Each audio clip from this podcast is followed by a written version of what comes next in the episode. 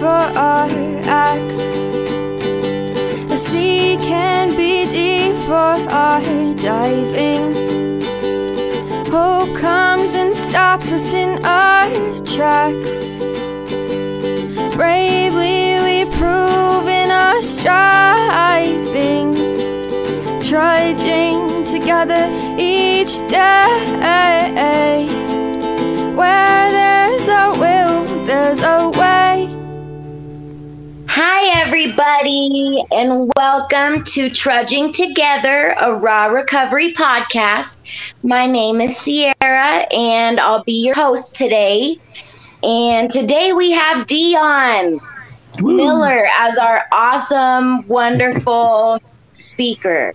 And we're very excited to hear his story. Thank you, Sierra. I, I appreciate it. Um, yeah, I don't get to. Um, I have told my story on the podcast before, um, but it was not in a uh, in a uh, a. Uh, I didn't have anybody else. It was just me. So there wasn't really any conversation, anything like that. It was just something I did. So, um, yeah, thanks for having me on my show. I appreciate it. so it's kind of it's kind of nice to be on the um, other side of this, so I can see uh, what it's like for um, our podcasters and and um, and we're trying we're trying something a little new today where we're utilizing Restream instead of uh, instead of Zoom, and hopefully that will bring a better experience for myself and Sierra. We have some guests here today. We have Evelyn. Uh, Sierra's dad has joined us. Uh, Jim is here. They might be peeping in asking some questions. Um, and we might have some other people join us. So um, those are some updates. And I should probably get out of work mode and into story mode here. Um, so I grew up. Um, I grew up in um, Utah. I was born in Ogden, Utah in 1970. September 18th, 1970, I was born. I was given the name Dion after Dion the Belmonts. And I was born four hours after Jimi Hendrix died. Oh, No, I am not Jimi Hendrix. But I am a drummer, and he was a drummer first, just so people know. But uh, no, I wish I was. So, um, cool, Yeah, uh, so reincarnation. yeah, it'd be nice. But uh, actually, if I let my hair grow out and blow dry it, I have Jimi Hendrix hair. It gets all poofy, and because I'm I'm uh, I have really curly hair. So, um, you know. Um, we didn't grow up uh, as a real religious family. I was uh, uh, raised Mormon, um, and it was more my grandparents that really wanted us to go. My my grandfather was uh, was the church organist, and he uh, he uh, did a lot of uh, repair for organs, things like that. He was very involved in the church. Um, my family, not so much. Um, so, um, what I'm I'm going to tell my story a little different today. I've told my story several times, and you know I've really been thinking about going back into my childhood and thinking about what are the things that kind of made me who I am today. Yeah. And you guys, and so the audience knows I'm still fighting a cold, so you may hear me mute. Um, as a child, um, I had a lot. I was one of those not necessarily problem children, but I was a child with a lot of problems. And if that makes sense, um, I was very needy with my mother. Um, I wouldn't let anybody else hold me until I was three years old, and um, and I just always had this. I just always had this deep feeling in my gut about how people felt about me and how they reacted with me.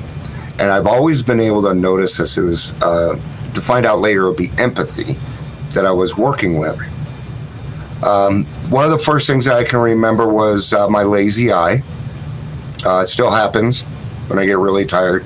Pass it on to my grandgirls. So sorry, um, but they got the cleft too. So. um, Serenity has a little chin like that. I, I love you know you know what I thought I was Greek until about five years ago because I never met my father. I didn't know anything about my heritage, but I thought I was Greek because of that cleft in my chin. Turns out, no, Yeah. I'm, I'm I'm very very uh, I'm very uh, British. So wow. yeah. but you find these things out, yeah. Um, and what kind of what, Greek. My dad has Oh. it. He's very Greek. He's 100% Greek. nice, nice. but I couldn't uh, put down Baby Lamb very well, so you know, I just, I guess I wasn't. But you know, it's funny how we think we are something, but but we are not, because we haven't. You know, I've always been very much into culture, and I'm, I'm sorry, white people just don't have much culture, man. We didn't. Um, so, but anyway, the first thing was my lazy eye, and I'd have to wear an eye patch, and um, I remember my parents would argue over which eye it was because they could never remember. And I remember I I used to think, you know what? Um, and this is when I'm four or five years old. What's your problem that you can't remember which one of my eyes? It's this one, and I would always have to I would always have to let them know. Um, I was also a bedwetter until I was 11 years old. And this was something that was big in my life for a few reasons. Number one, um, I didn't really get along with you guys as it was. Um, I never felt a part of anything growing up. I remember my fifth grade uh, uh, teacher's name, but before that, no. I don't remember anybody's name that I went to school with, any of my teachers, because they were just not an influence on me. Um, I was usually bored in school, and being born in September, I was also the youngest in my class.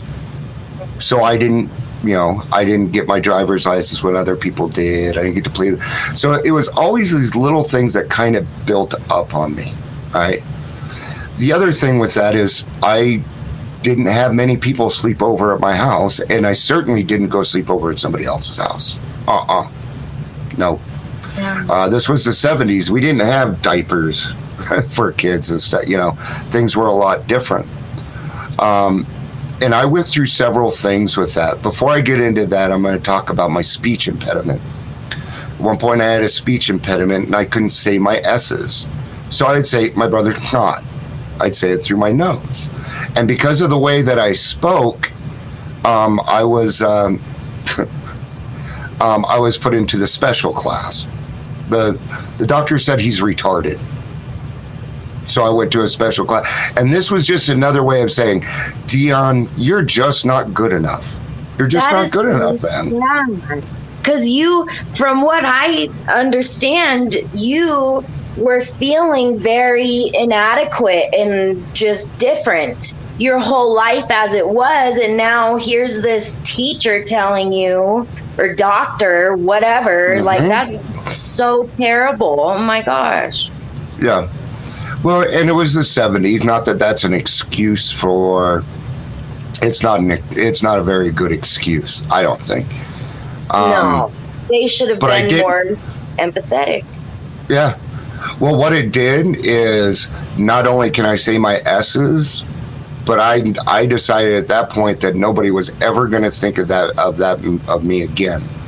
So I went out and I started educating myself, and I was beyond I was beyond the people in my class. I was bored, and I wanted nothing. I really didn't want anything to do with these people. I would rather be alone.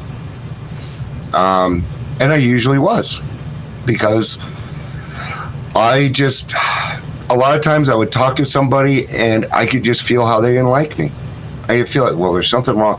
The thing is, is when people are young and they don't understand something, we are taught to go away from those people. Well, they're not like us, so therefore they belong over there, and that's what society was like. Um, during this, when I was about seven years old, for my, because I had been on all sorts of things for my, uh, for my bedwetting, and they put me in surgery. And I don't tell this story because it's embarrassing. Um, but I remember going into surgery, and what they did is they cut where I pee my urethra open a little bit more. And I went into surgery. I remember the nurse, she was cute as hell. And I was so embarrassed by this. I'll tell you what it did nothing. It did nothing for me. Right. Um, Except traumatize you. It was just another thing that had to do with Dion. The thing that really sucked about all this was my name, Dion. My my original last name is actually Dion Bates. and um, and we're gonna get, we're gonna get to that. We're at ten minutes. I'm I'm perfect on time here. Um, and that was another step in what was going on. Um, so my name, okay, pee on Dion. What'd you pee on Dion masturbates? I heard that all my, and you know what? The people that didn't know me, I understood. I'm like, yeah, no big deal. But when it was my brothers and my sisters and my own family doing it, it was something entirely different.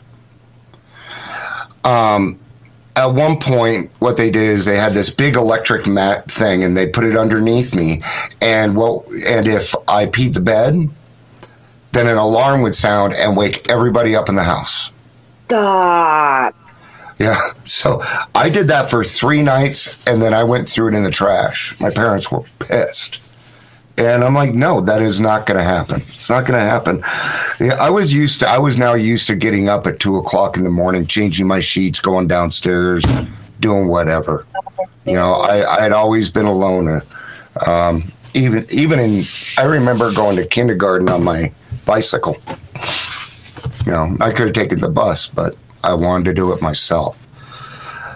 So, you know, we got to 11 or 12, and a lot of different things that happened uh, since this point. Um, so I have, I have two older brothers and a younger brother and a younger sister. At this time, I would find out later I had a lot more. Um, and when I was uh, 12 years old, uh, my mom and I were going to the liquor store.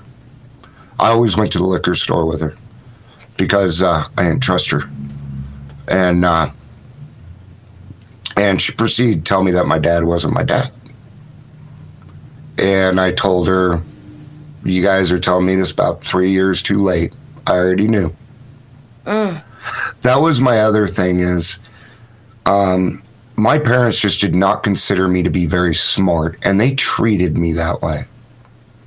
Um, when in actuality, I'm a fairly intelligent person, and I have a ton of empathy, and I can feel Yeah. things from across the room. You're an amazing person and you help so many people. Thank you very much. Yeah. Um, so that's when I found out. Now, here's the thing this man had blonde, curly hair, and blue eyes. Look at me. I'm, I'm brown all the way through, guys. I have dark brown eyes, no cleft on the chin. I have a bold chest. I look nothing like this man, and I had figured it out because I already knew that my old my my older brother had a different father, and that's how I kind of figured it out. Right.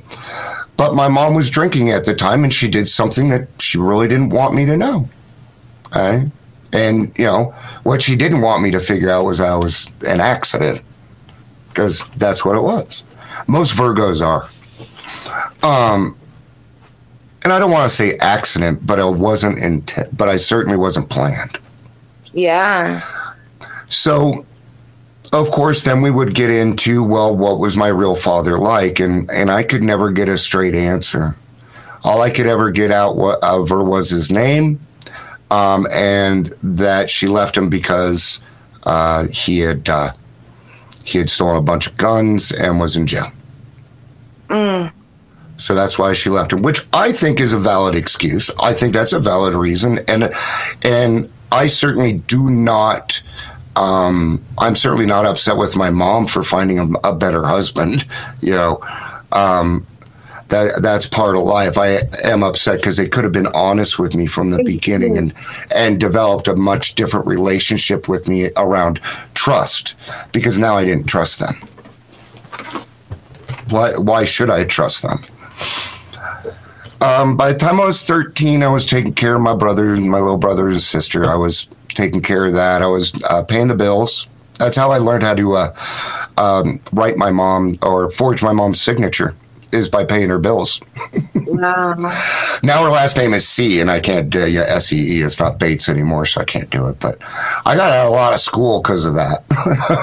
Yeah. What a 'Cause I was- huge was- responsibility, though. Goodness. Yeah. Um, and I was an adult child. Neville saying that now, yeah, I was. And I was always an adult. That was my thing. And that's why I just couldn't get along with other people. And I'm not doing that, I'm only doing this as an example, not to make people feel worse. My fifth grade party, and this was the last time I ever decided that I was going to have a birthday party for myself. I invited everybody in my class. Jimmy Sinton showed up for half an hour, and that was my birthday party. I and I was just like, I'm done with you people. You want nothing, and I go through this to this day. Yeah. So what does alcohol do? It it stumps us. It stumps us. Um, the other thing, and um, is I was a very very shy child, and by nature I'm very shy. Um, I know it doesn't seem that way, but I put myself out there a lot because I have taught myself how to do that since I was very young. Mm-hmm. So I started drinking at, at the age of 12. And uh, what I would do is, you know, the way I saw it is I was an adult. So my mom would pass out, right? Drinking, she'd pass out. I'd go upstairs, steal a couple beers after I got done putting the kids to bed. I'd have a chew, have a couple of beers, watch Taxi, and go to bed. Just like an adult would, right? And then my mom decided she wanted to sober up. Man. And this would screw my life. a lot of things happened. When I was 14, my mom decided that she was going to sober up. And she's still sober to this day. Um, she has 37 years, 38 years, something like that, some ridiculous number. Um, yeah, very proud of her. Her husband, uh, my, my, uh, my uh, biological father died with over 50 years sober. Um, so I'd have to say it kind of runs in the family. All right. Well, the thing is, is my mom had already figured out that I might have a problem with alcohol, and she forced me to go to AA meetings with her, and it destroyed my drinking career, which is good. That's a good thing. Yeah. It also kept me away from a lot of drugs. So I stayed away from meth and everything else because of it, because I knew what would happen to me. And Wow, very smart on your part. Um, but what happened to me was I took over my mom's role. Right? And my dad decided also that he was going to get help for his anger because he had a very bad anger problem. But the thing is, is I was taught to drink and be angry to get what I needed done in the house. And they were not taking care of the kids the way that they were supposed to be taken care of. That was Right? your I'm job. like, you're not. Yeah, that was my job, and she just came and took it. Didn't even think of me, right? You know, why would she though? If she's not told, right? That was actually a disservice on her sponsor's part. Um, and I would move into that role, and I would play it very, very well, and I was out of control. Not before I was even 15. Um, uh, I ran away to Kansas. That tells you. Why didn't I run away Yeah, to California? right. What's wrong with me? no, I go to some hodunk town called Beloit, Kansas, uh, which my mom tracked me down at 1984. And, and I was out of control. Um, I was skipping school. Um, I wasn't getting very good grades because I wasn't going to school. I know I did not see any more point in going. I didn't. I'm like, I know everything that you've kind of taught me, uh, and that's kind of that's kind of how I felt. Um, I'm gonna stick something in here, Sierra. Your your uh, internet kind of There we go. So just get yeah, there it is. Popped Okay. up on my screen. Ah, Sorry. okay. No, not a problem at all. I just wanted to make sure you were okay over there.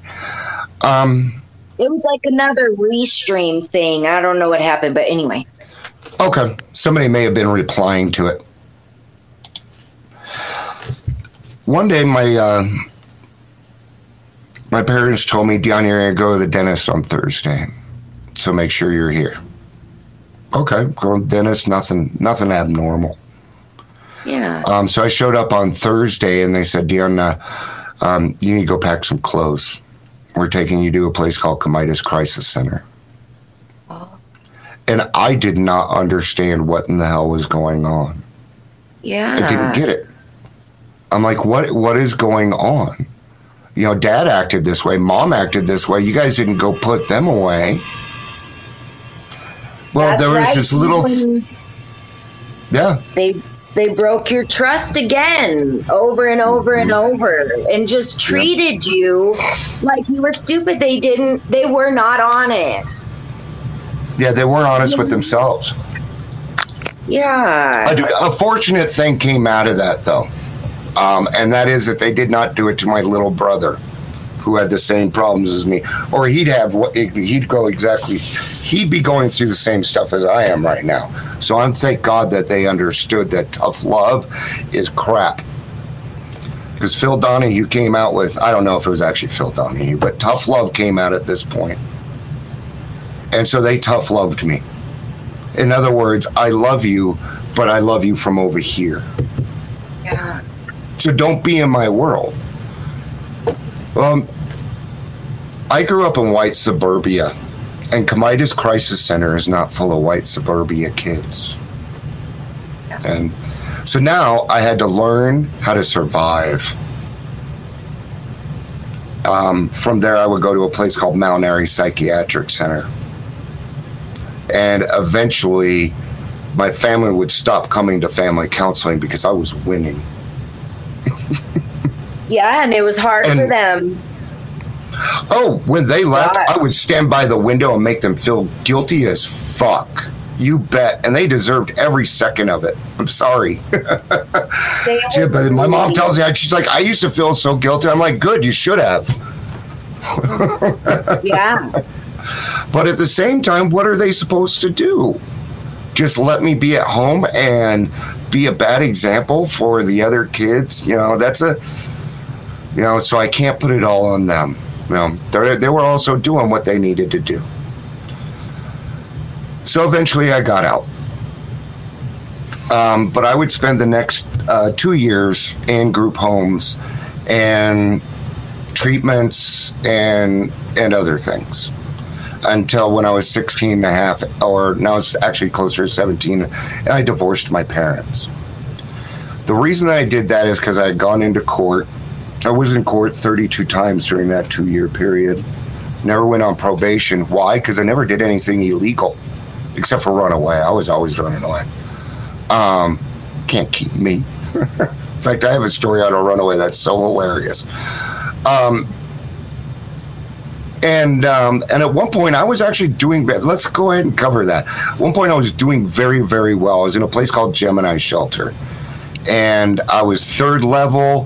I was looking at making some progress, and then uh, the state and my mom decided that it was better to move me. And I'm over here going, no, I'm doing great. I'm on the right path, and I resisted this. So they took me to a place called um, Adolescent Family Institute of Colorado. It's on the corner of 32nd Kipling. And I tried to run the first night. And I told them when I got there, I'm like, you guys are not going to be able to hold me. Uh-uh. You have too many ways out of this place. Yeah. So I tried to run that night, got caught, and they put a shirt on me the next day that said property of, of AFIC. All right. And then told me I couldn't go play football because I had tried to run. I'm like, like this would affect me. And then they had me do chores. So what I did all day is I figured out where everything was at. I found my stuff. Right. I found their schedules. Uh, They shouldn't have left me alone. And I saw in our schedule that we were going to be going White River rafting. I'm like, I want to go do that. But there were notes there that said parents need to bring them. I'm like, oh, they got to bring me a, a, a, a sleeping bag, camping equipment, a tent. This is awesome for So you're just set up now yeah. to So I, so I go White River rafting, right? And I decided I'm going to be the Boy Scout of this place because I knew how to work it.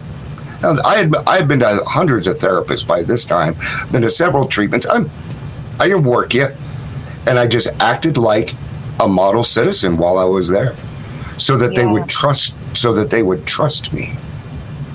See, I was so mad at them that I was willing to wait to get get back at them.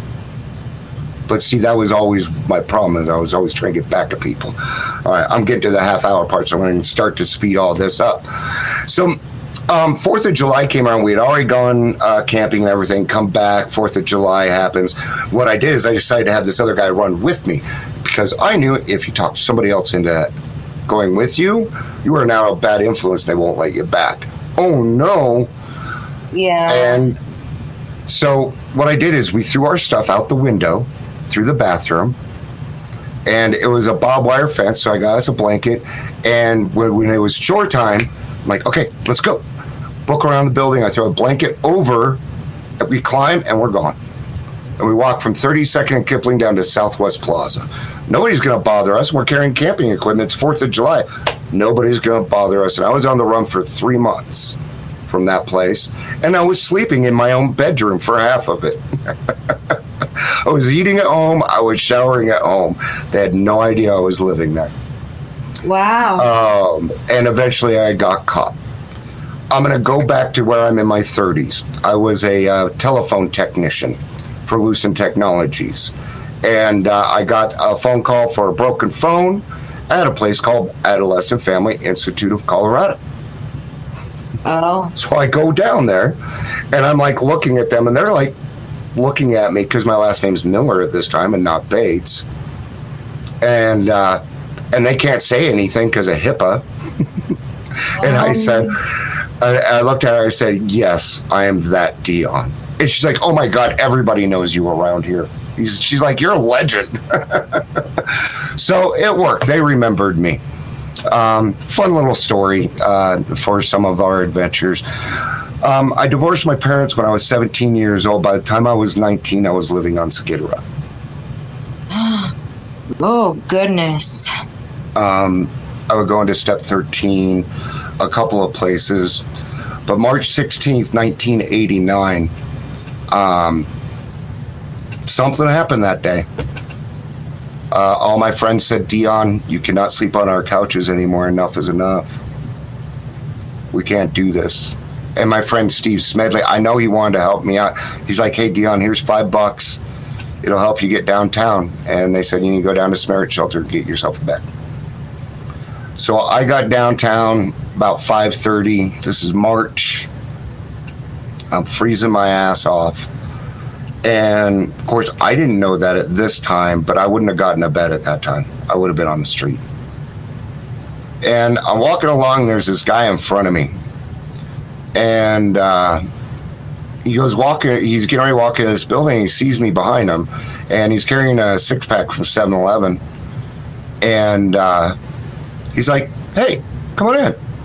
And I followed him. I just I had nothing to lose at this. And I followed him in there and I saw the AA symbol up on the wall and I thought to myself, oh fuck, it got me again. And I was back in. It was a place called the Phoenix Concept. Uh, it is still around today. Um, but I was like the fourth or fifth person to graduate from there as a year long. And it takes a lot of work. Um, I wanted to go back just a little bit. There was something that I missed when I went to court one day. Um, um, Commissioner Allen, I'll remember her for the rest of my life. Good old Commissioner Allen and Dia, man, we had fun times. Um, she cared about what happened to me. She really did. Um, but her hands were tied too because of my actions. But she told me, Dion, she said, um, Dion, you got to go by your last name, which is Miller and not Bates. And I'm like, okay, well, you know, I'd like to go ahead and, and change it. Can we put that in? And she said, she said, no, you're going to have to do that at a later date. You're a ward of the state. Mm. I just found this out. I guess I had been a ward of the state for six months. My mom given up my rights.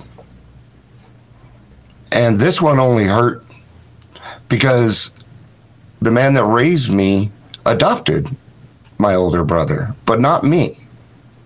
And my mom will turn around and tell me, oh, that was because of college. No. stop blowing smoke up my ass. Just stop Yeah. it. Um, that man would have conversations with me, taking me back to adolescent family or wherever, you know, whatever placement, you know, I was on pass. And he would tell me things like, Did you know I could have bought three Porsches with the money I've spent on you? And I'm thinking to myself, I don't even want this. You know, I just want to punch him in the throat. I was Yeah. really, I'm, I'm a pretty small guy. Whatever. um, these are all things that contributed to how I felt. Um, my parents thought I was gay at one point because I'm kind of a feminine. I would go to and be like, I wanted to be a ballet dancer. Turns out I don't. I don't have that much rhythm I, or coordination. I have a lot of rhythm as a drummer, but I have no coordination. But they laughed at me. I'm like, what? Oh, well, you know, and this is the 70s. Well, that's just gay. And, you know, and now, and I never understood that till I got older because I couldn't. I always felt apart. So when I saw other people that felt apart, I felt for them. Yeah. I because I knew what that felt like, and being in being very empathic, I could feel it, and those were the people I was attracted to. Right? Those are the people I wanted to hang out with. The odd ducks, man. I'm an odd duck, and I love my odd ducks. And that's part of why I do what I do today, because there's a lot of people out there that are scared to tell their stories, that are scared to do certain things because of what might happen Mm-hmm. um, and for sometimes for valid reasons. You know, um, maybe they don't want to go through that trauma.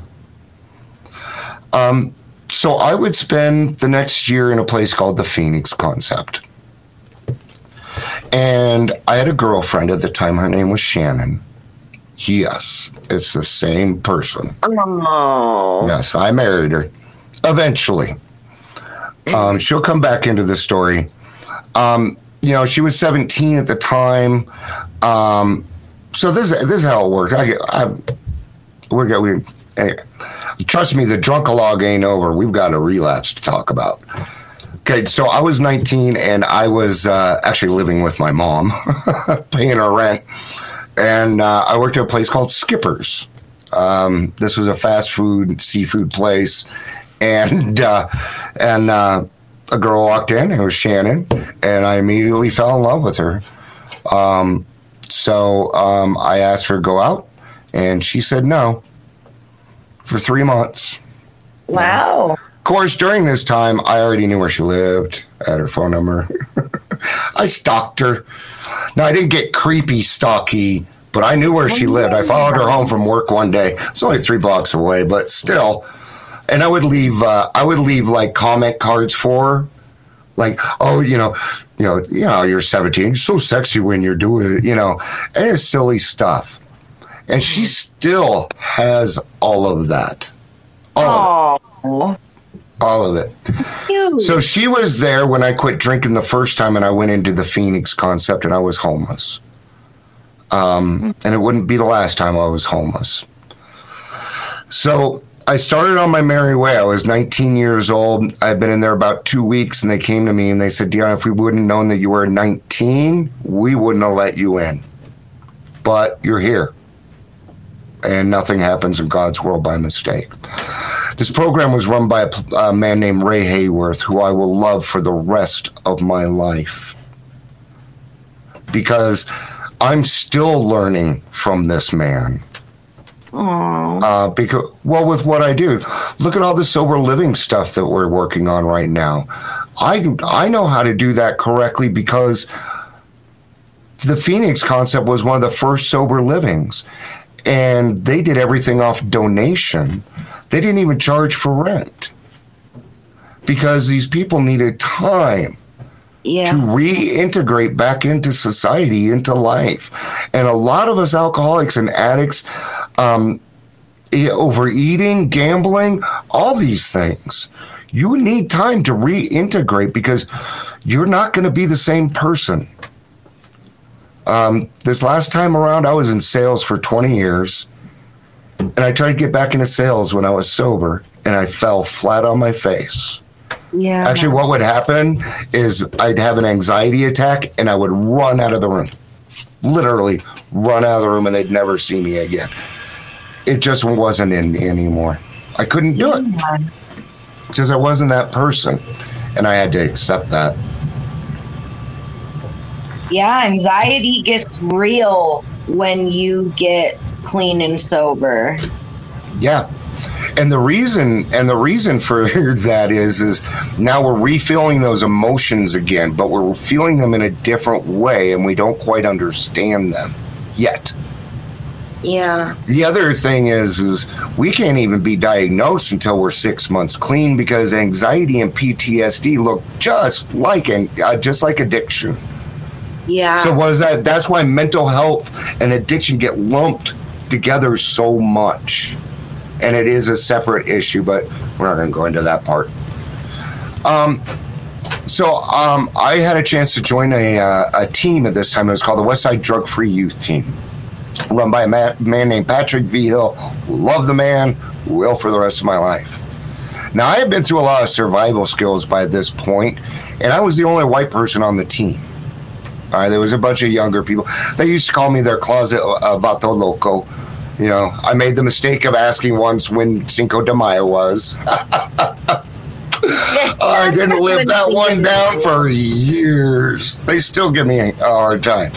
Uh, but I learned a lot, and what we did is we we had a play that we put on, and we were a prevention team. So that means that we're going to tell people about what happens before they start using, like my mom did to me when I was 14, right? But not with the tough love aspect. And uh, it was fantastic. I was on that team for a few years. Um, and uh, we won the governor's award from Roy Romer two years in a row for best prevention team. Yeah. Um, and the first time we won it, we had done a march. We had done a drug-free march, ended up at the Capitol, and um, the man that the man that ran the team, Patrick V. Hill, said, uh, "Hey, Dion, uh, the governor wants somebody to speak after him.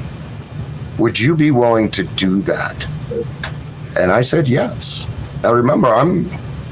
I know you guys see me today, but I'm a very shy. I'm shy. Ask my wife. I can be very shy. And I got up, and there were thousands and thousands of people out there. Now, the number one fear is public speaking, then death, and the dentist. People would rather die than publicly speak.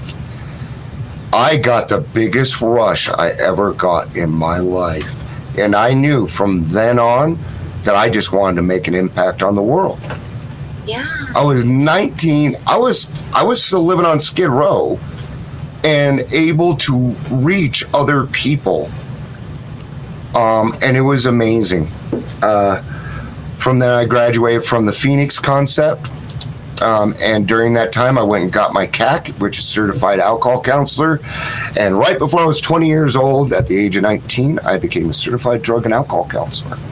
Youngest one in the state, from what I know. Wow. Um, Very nice. that and I and I and I worked at Arapahoe House uh, under Joe Wright. Joe Wright started Arapahoe House, um, and that was also my mom's sponsor. So I kind of got.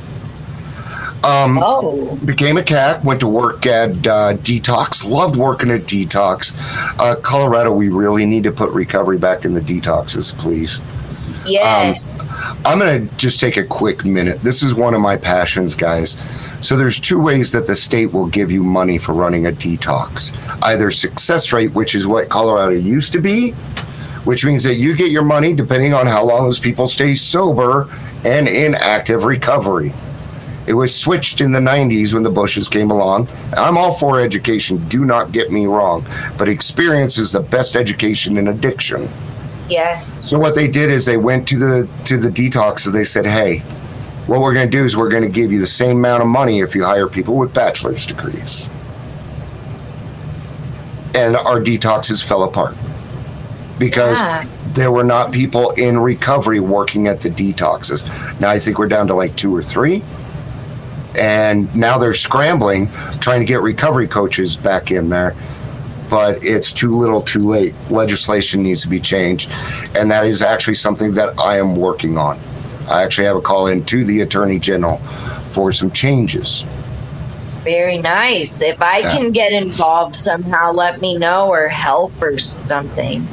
Absolutely. It's just about doing the right thing for everyone. Um, equal. It's, it's got to be equal, man. You know? So if you go to a detox and you don't hear about AA or celebrate recovery or go on therapy or something like that, you're just going to go on your merry way. Just You're- because I know be right something. Yeah, because they weren't educated. Now, if I talk with a new person, even if they're not willing to get sober yet, I am going to ruin their drinking career. And I'm probably going to get a text in a few weeks that says, Dion, fuck you and your program. and then I will see them in the room the next week. That's okay.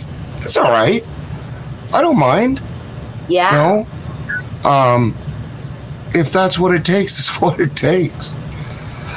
Um, at this point, I got married.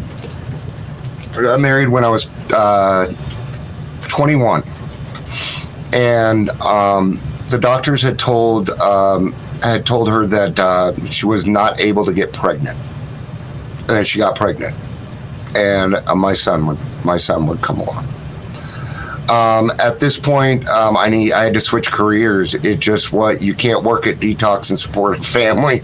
Uh, you probably now you might be able to, but back then you could not. Um, and so I started walk, getting to other fields. I worked at Boyer's Coffee. I did a lot of other stuff. Um, I would get divorced. I would get, I would have another child. Um, get divorced again and I stopped going to AA and working my program at about eight, nine years of sobriety. And I stepped out of the sunlight of the spirit. So dangerous. Mhm. And by the time I was 12 years sober, I was drinking again. Um, I relapsed on a Coors Light. Oh, dear Lord. now, if I had been going AA, I may have gone straight back, but I wasn't. So I didn't have any daily reprieve. I didn't have a first step, first, second, or third step to fall back on. I didn't have a therapist. I didn't have accountability buddies. Are you kidding? Nope. And within three months, I was back on Skid Row. Done. That I decided really- it didn't take long and I was right back to where I was. Except now I was 32 and not 19. And of course I came up with excuses. Yeah, Well, I was 19. Everybody's alcoholic at 19. No, well the difference is is my friends stopped drinking. Well, cut back on their drinking, and they did this weird thing and went to college. Right. got got a degree and and moved on with life where I did not. I stayed where I was at, um, and I would go right back to being 19 years old again. Um, I said at this point I wanted to be a rock star, so I bought a drum set. I know I'm homeless, but I we have ways.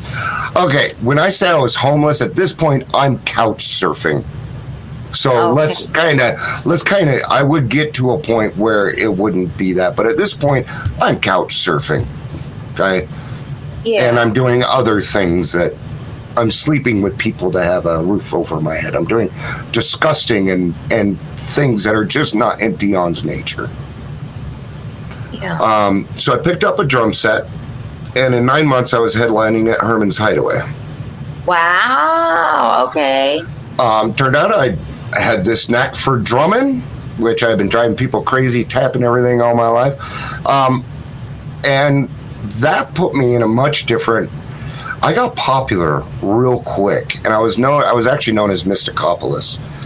And um, what I did is I interviewed local bands and put them on the radio, and that was a lot of fun.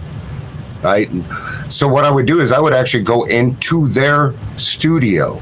If you hadn't put an album out yet, I'm not.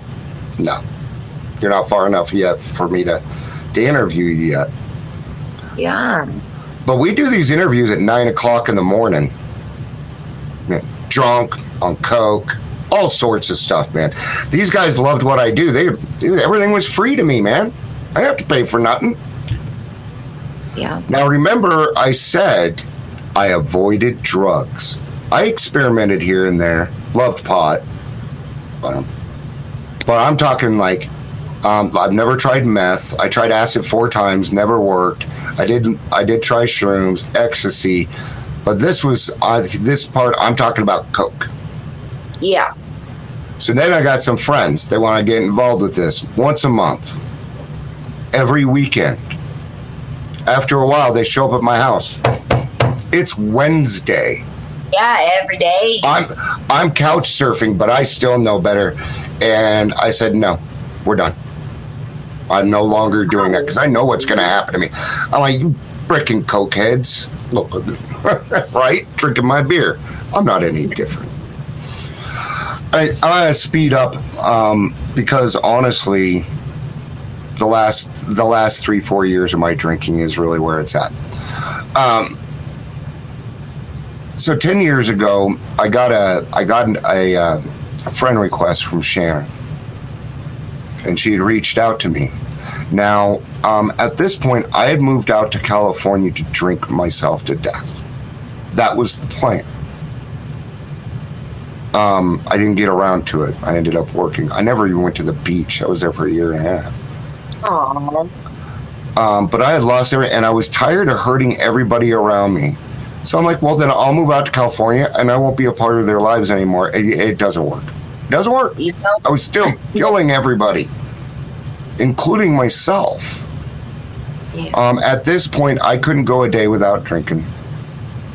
Um, but there was always something about Shannon. Always something. And I took her friend request, and within two weeks, we were back together again. Oh. I'm not going to bring up that she was married. Here's the thing everybody in the world knew that she was in love with me. We didn't do anything. Yeah. I'm to let right. you know the steps we took. We didn't, yes, we did some things wrong, but we corrected them. So I want Yeah. people to know that. And she would You be a are part meant of to be. it. We are. We absolutely are. Um, when we got together, I told her I'm in the heights of my drinking and I'm not stopping. Um, I didn't make excuses. I didn't have to with her because she accepted me for exactly who I was. Didn't Yeah. matter. And she would tell me, she told me this for years Dion, I'm going to love you till you learn to love yourself. And I'm sticking around until I get my Dion back. Period Oh. and she would she drove that into my head and um she would work on things like getting my kids back. So now my kids were a part of my life even though i was still drinking. And they would ask me dion you know dad please quit drinking. Now they're like oh. Because now they're a little bit older and drinking. So um yeah. tables have turned a little bit. Um and the last two years of my drinking, I would be in detox 22 times. And um, I was shot, man. I was yeah, yellow. you put your body through a lot. Yeah. I was um, side of my side right here was all swollen. Um, I look like a Simpsons character. Uh, So your liver was me- shutting was, down. yeah. If I have one more drink, it will kill me. Uh, the last time I drank, I had six beers and I detoxed for two weeks. Wow. Never, no, I don't ever want to feel it, and I've never felt that feeling again, and I will not. Yeah. Um, Wow. so there were a few things that happened that made me start to change my mind. I got about ten minutes left. I know, but a lot of people already know what I do, and I, I'm I'm really good at shoving things in at ten minutes. Um, so here's the thing: a head full of AA and a belly full of booze is the worst thing in the world. And by the time I got back, I didn't feel like I deserved it anymore. Feeling there's no- guilty. Absolutely. God had told me for years and years and years not to do this and what would happen. And I turned my fucking back on him intentionally and walked away from him. And I didn't know that he was going to take me back. And that was my fear. And that is a deep rooted fear. And I've qualified that with my story on why I feel that way. I agree. Um, I have that same fear as well. Yeah. You know, the you know, I was given something and I abused the hell out of it. I just abused it. Um, I don't feel that way anymore. No, that that feeling is gone now. Um, so when Shannon and I got married, and we're gonna renew, I think we're renewing the vows for our 10 year. Um, I was the only person drunk at my wedding. it was at my mom's house. I told you how long my mom has. Um, not not long after uh, my wedding, um, I had gotten a, a, uh letter from my grandma. Um, remember, I talked about how I wouldn't let anybody hold me till I was three. My grandma was one of those that could hold me. It was my mom, my aunt Amber, and my grandma. I remember that. I remember that stuff. And it's a handwritten letter and it's not very long. I'm gonna go ahead and read it. I probably I may cry. Sometimes I do. Sometimes I don't. Dion, uh, dear Dion, I'm writing to you because I can express better on paper than I can orally. You're going to think I'm an interfering old lady, but I'm your grandmother and I love and care about what happens to you, so that gives me the right. Love it. Yes, that's exactly how my grandma used to talk to me. I'm a lot like her. She is. The thing is, is my my grandmother was very assertive. She was great at expressing her feelings without making you feel like a jerk. Too Yeah. fantastic at it. Dion, will you please, please, please check yourself into a rehab center and get the help you so desperately need to lick this addiction you have?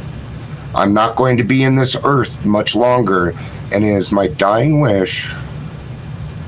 My dying wish is to see you sober and living a happy and fruitful life with your wife and children.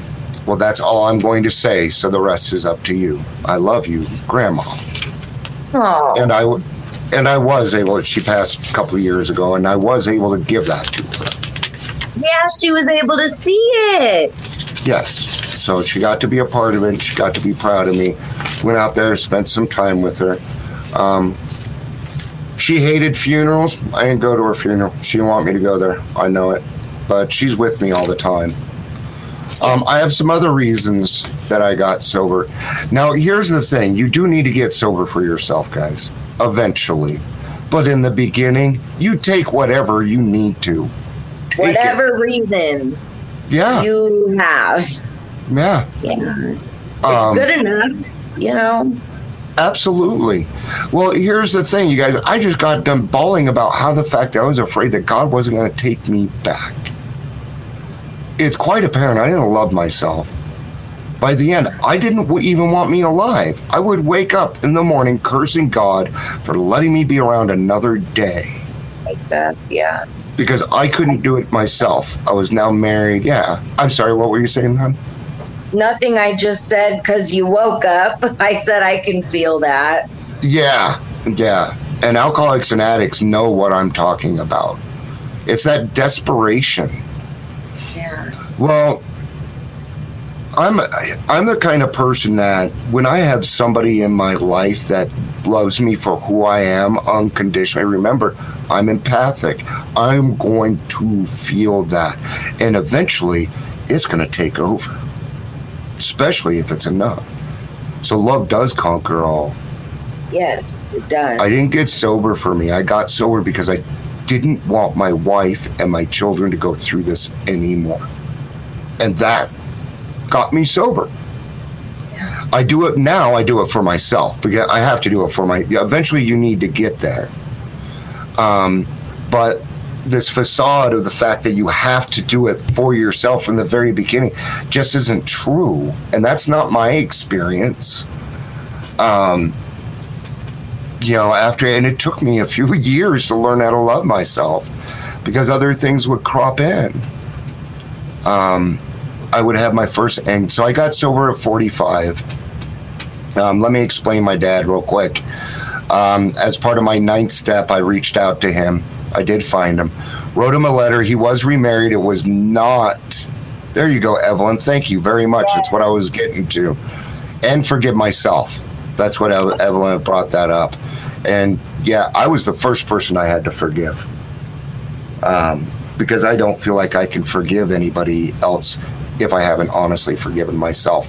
Than me doing it for you, just it it's you're gonna feel it. You're gonna know. It's like giving somebody a false compliment. They know. Hey, you're looking good today. No, I'm not. you know, so um, you know the thought that we need to do it for somebody else. Um, I just I don't necessarily agree with. But um,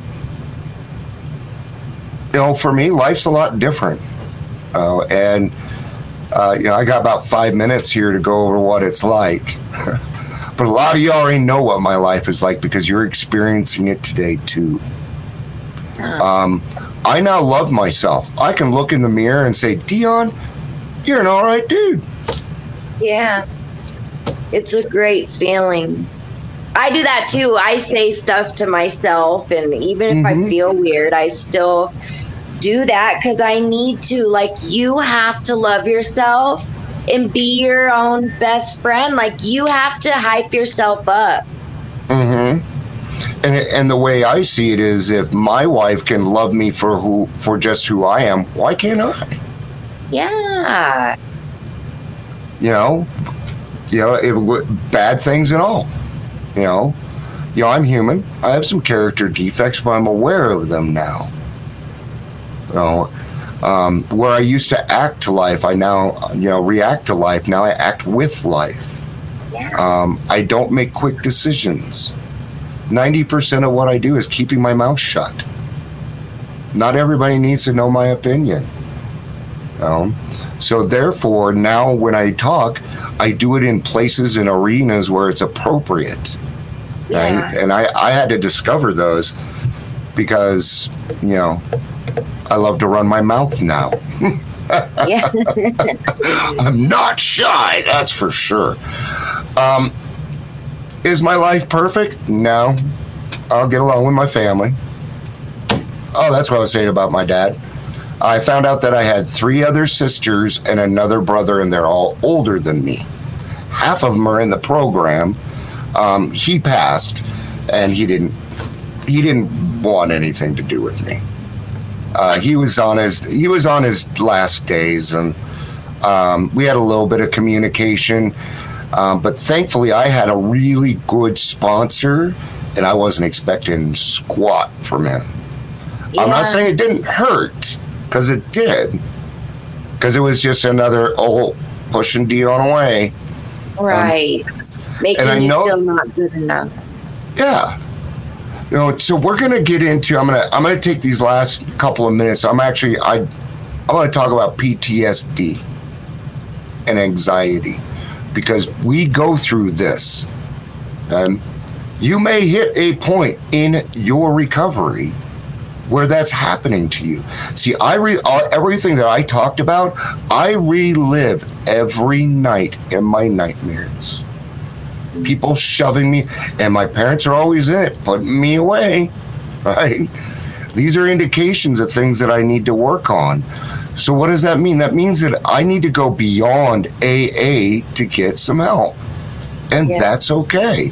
Heck, your therapist is on with us today. Yes. you know? She's played Uh, a huge part. You know, she's a really big inspiration to me. Yeah. Well, you know what's so great about therapy? I love therapy. Is I can say anything that is on my mind. It is a it is a release. Now, guys, that does not mean you go to your therapist and they are your battering ram. That is not what that means. You show some respect. all right? Yeah. You you do. Those people are there to help you. All right. Also, a therapist does not solve your problems. You solve your problems, guys. That's how this Yeah. works. Why? Because it will stick a lot better if I do it. Right? So, um, so don't don't don't cut off your nose to spite your face. You know, let let's find out. You, I can't imagine that we put ourselves through all this stuff to not come out with some kind of trauma. Um, show me a man, I'll show you an anger problem. We all got them, Yeah. and we all have room to grow. There That's it is, right, Evelyn. Evelyn. We do deserve the help. We all deserve help, you know? And like healing. Absolutely. You know, um, you know, so that's that's my that's the shortened version of my story. And thank you guys for kind of letting me um, go a different route with it. I know I know I didn't talk much about what it's like now, uh, but if you want to know what it's like now, go to my Facebook page, listen to my daily reflections. Um, um, I am a testament that this program does work. So, thank you, Sierra, for coming on and being a part and being a host.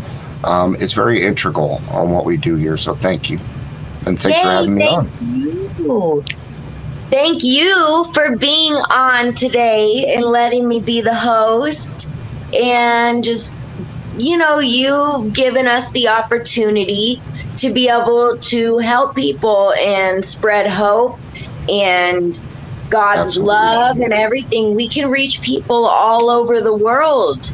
And we are, and it's a big Mhm. deal. So, thank you. And thank you, everybody, for listening.